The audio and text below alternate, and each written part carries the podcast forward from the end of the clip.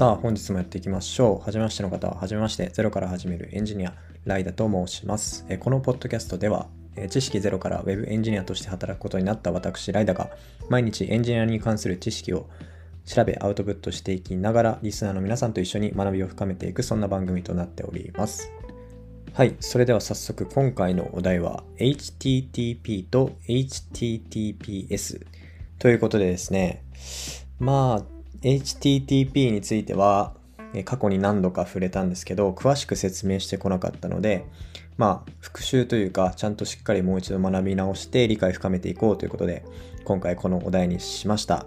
はい。ではですね、えー、本日の流れはこんな感じになっております。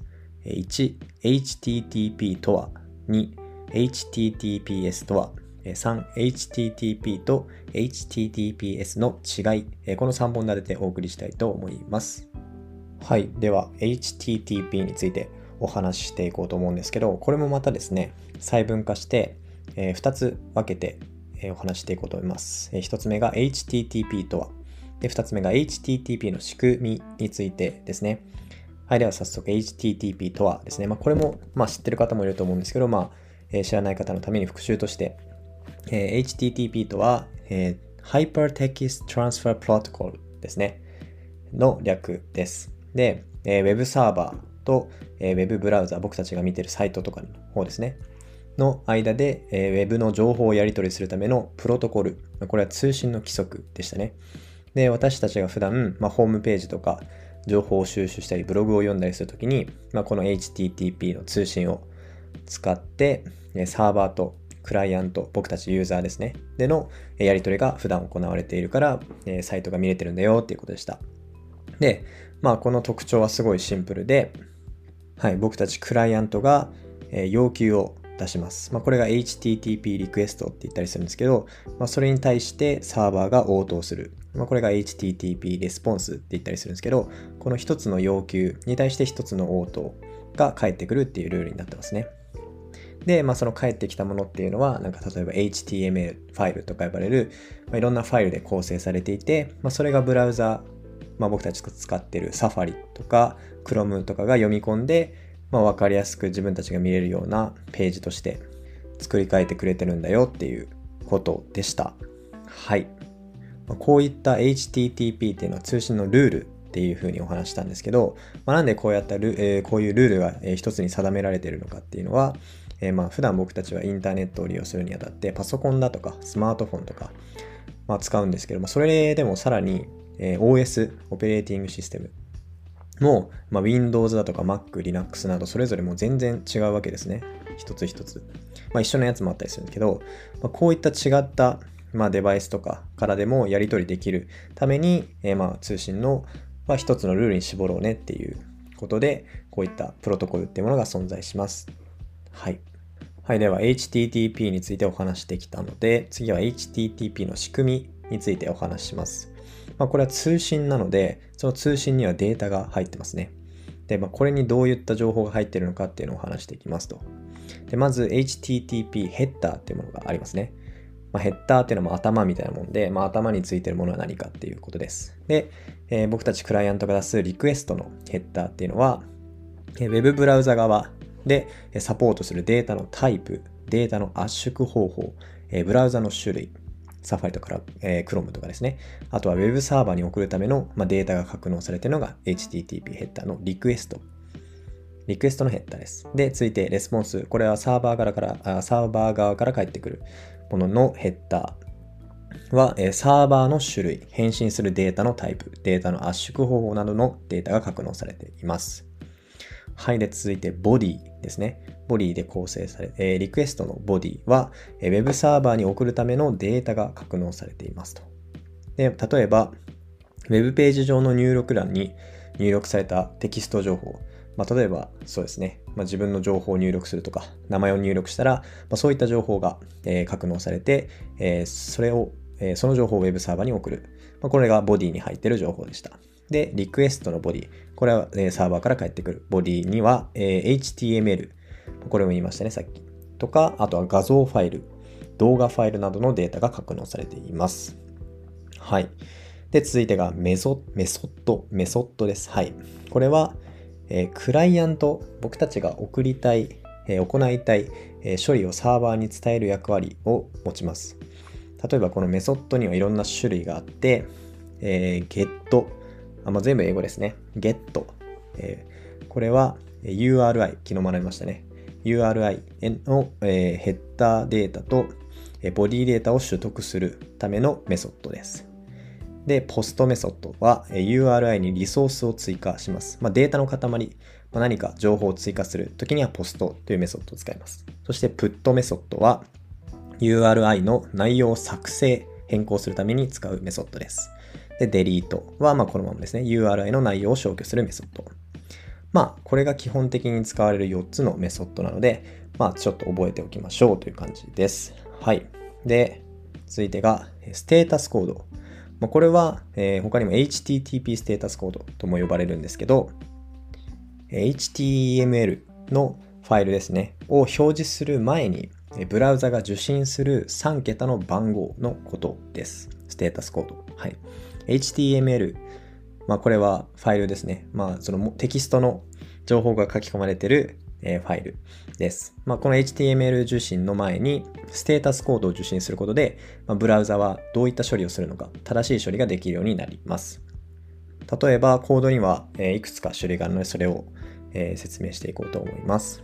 え100番台、3桁なんでね、100番台は、え情報提供、続きの情報があることを伝えるためにあります。で、200番台が、えー、正常処理ができた。で、Web サーバーがリクエストの処理ができたよっていうことを伝えるためにあるのが200番台の、えー、ステータスコードです。で、300番台。これが、えー、リダイレクトの処理。別の URL へ、えリクエストをし直すように要求する。まあ、これが300だ、え、300番台。で、400番台が、えリクエストエラー。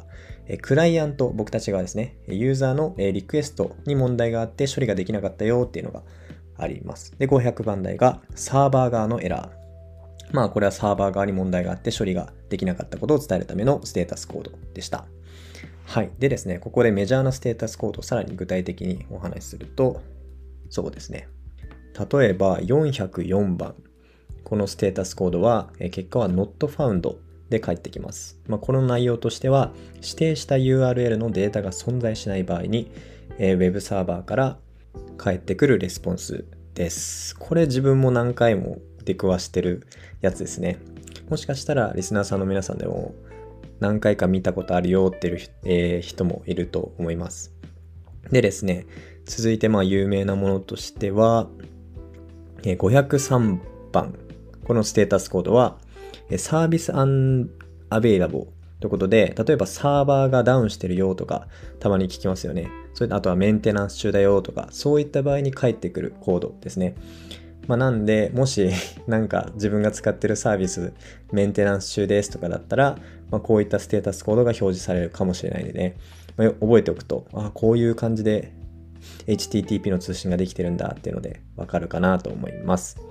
はい。で、そんな感じでじゃあ HTTP の仕組みについてお話していきました。はい。ではですね、続いて、え、HTTPS についてお話ししていこうと思います。はい、これも2つに分けて HTTPS とはと HTTPS の通信の仕組みについて分割してお話していきますね。えまずは HTTPS とはですね。Hypertext Transfer Protocol Secure ということで、えまあ、セキュアなっていう意味がそのまんまですね。HTTP による通信をより安全にセキュアに行うためのプロトコル及び URI スキーム。これスキームやりましたよね。あの HTTP コロンとか FTP コロンとかその最初の部分ですね。URI。はい。で、厳密に言うとこれってちょっと違うらしくて HTTPS 自体はプロトコルではないんですね。えっ、ー、と、SSL、TLS っていうプロトコルによって提供されている、えー、セキュア、安全な接続、えー、接 続上で HTTP 通信を行うことを HTTPS と呼んでいる。これちょっとめんどくさいというか分かりづらいですよね。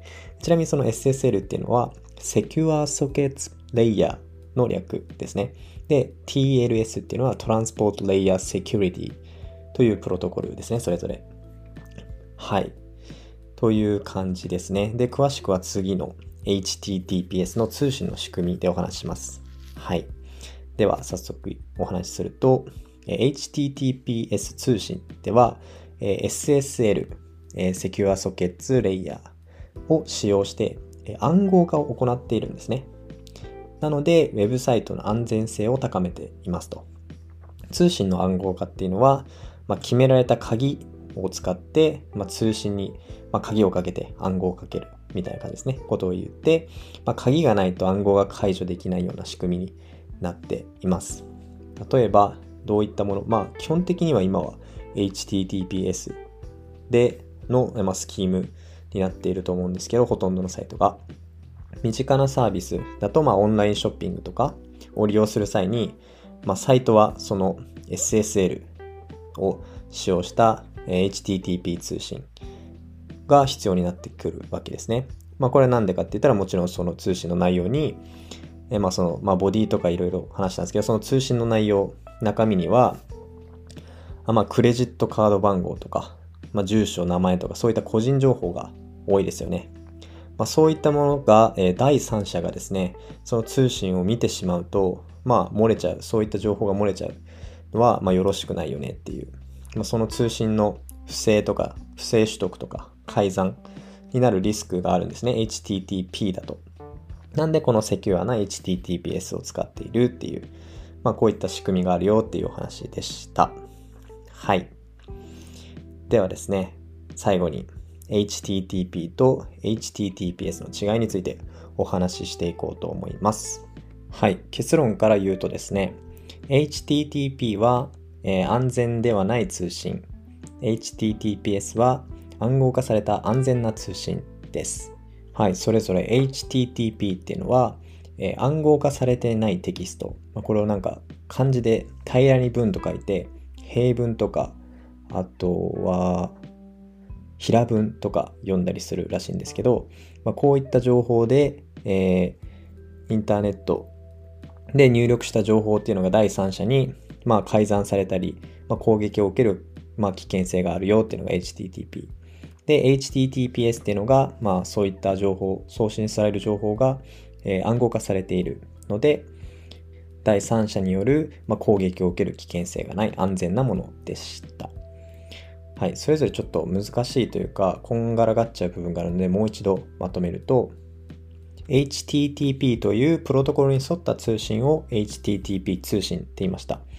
そして SSL、TLS というプロトコルに沿った暗号化したセキュリティの高い HTTP 通信のことを HTTPS と言います。